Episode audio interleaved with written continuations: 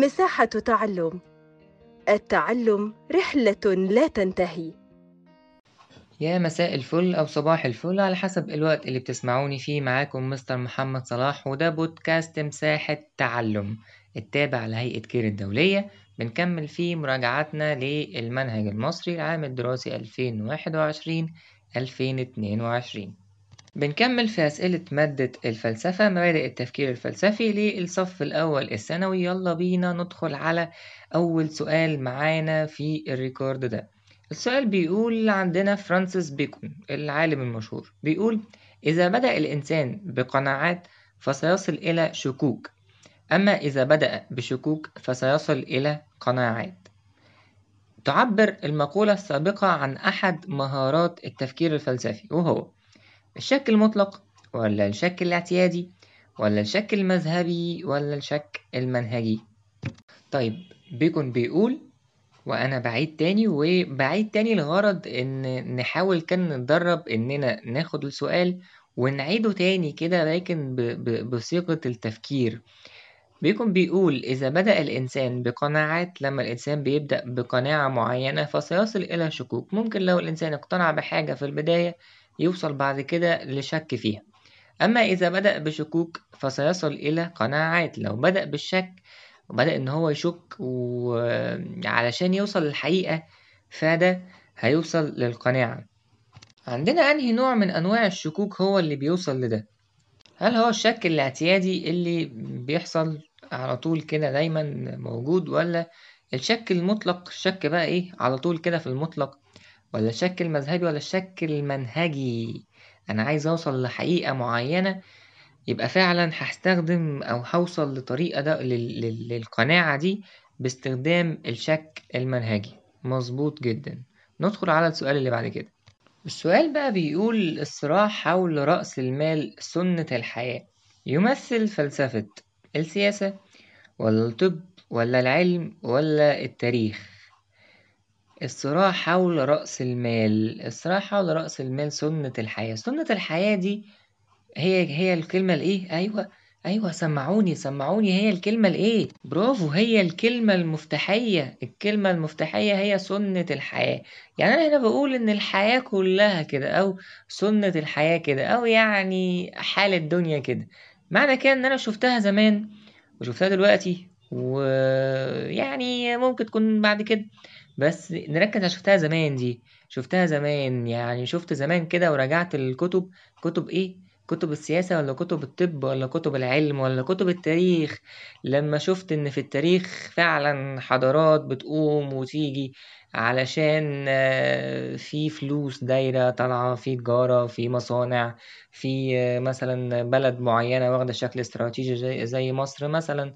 العدوان الثلاثي مثلا أهو أول حاجة أهو جت في بالي فعلا في التاريخ القريب العدوان الثلاثي. حصل إن إن الثلاث دول جايين وعاوزين ينهبوا خيرات مصر زي ما بنقول كده. ففعلا رأس المال هو سنة الحياة ده يبقى يمثل فلسفة التاريخ. مظبوط جدا. ندخل على السؤال اللي بعد كده.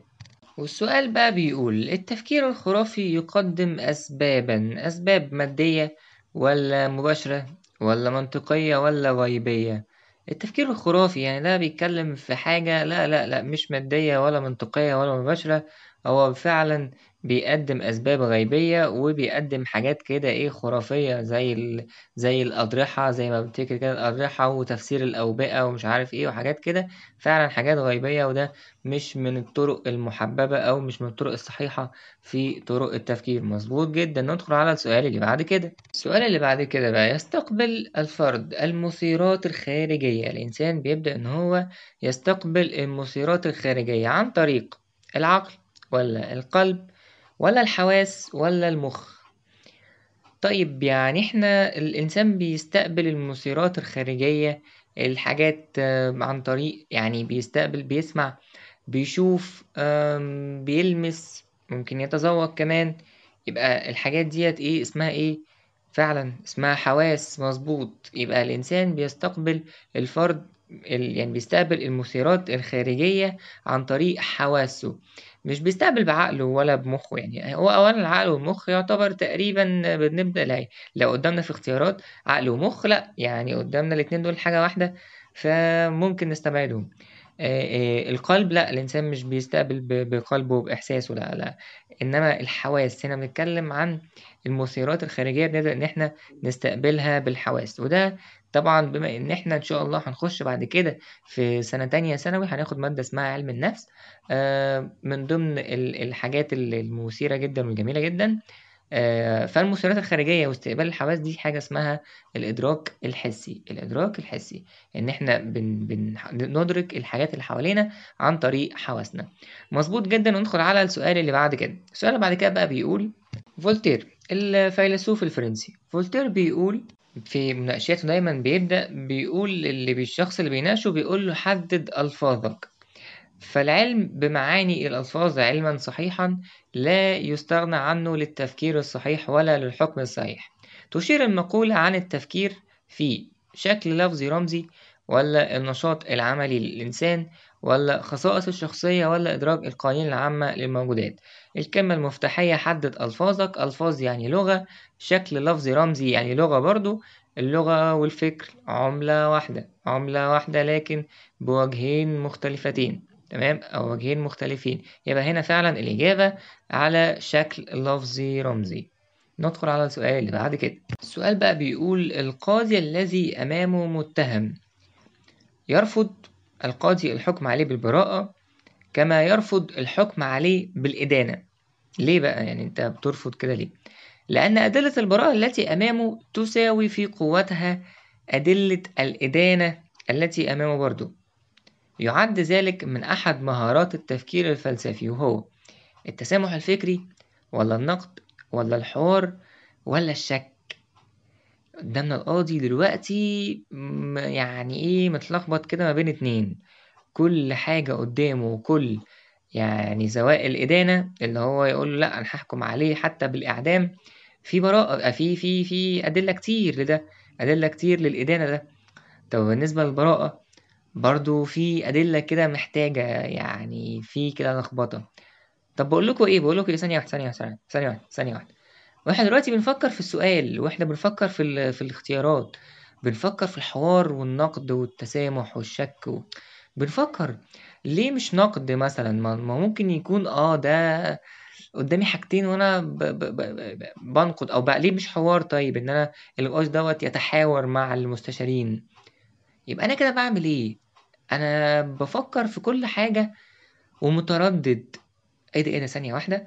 إحنا هنا بنتردد ما بين نقيضين والكل منهم الحجة بتاعته. لو أنا مثلا بتكلم في الشك آه يبقى ليها الحجة بتاعتها. طب لو بتكلم في الاختيار بتاع الحوار آه برضو ليه الحجة بتاعته إن هو ممكن القاضي ده يتكلم مع المستشارين بتوعه.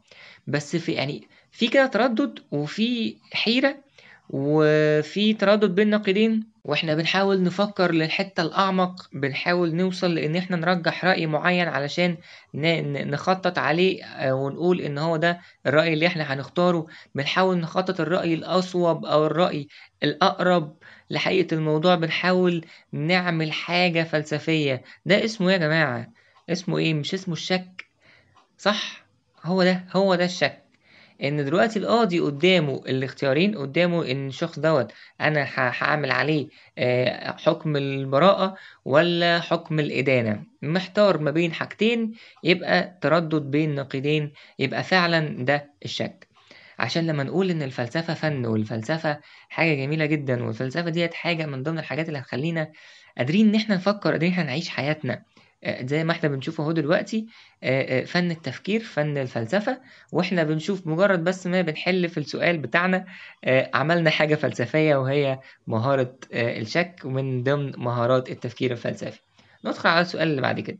السؤال اللي بعد كده برضه عندنا يعني آه، خاص بالشك برضه.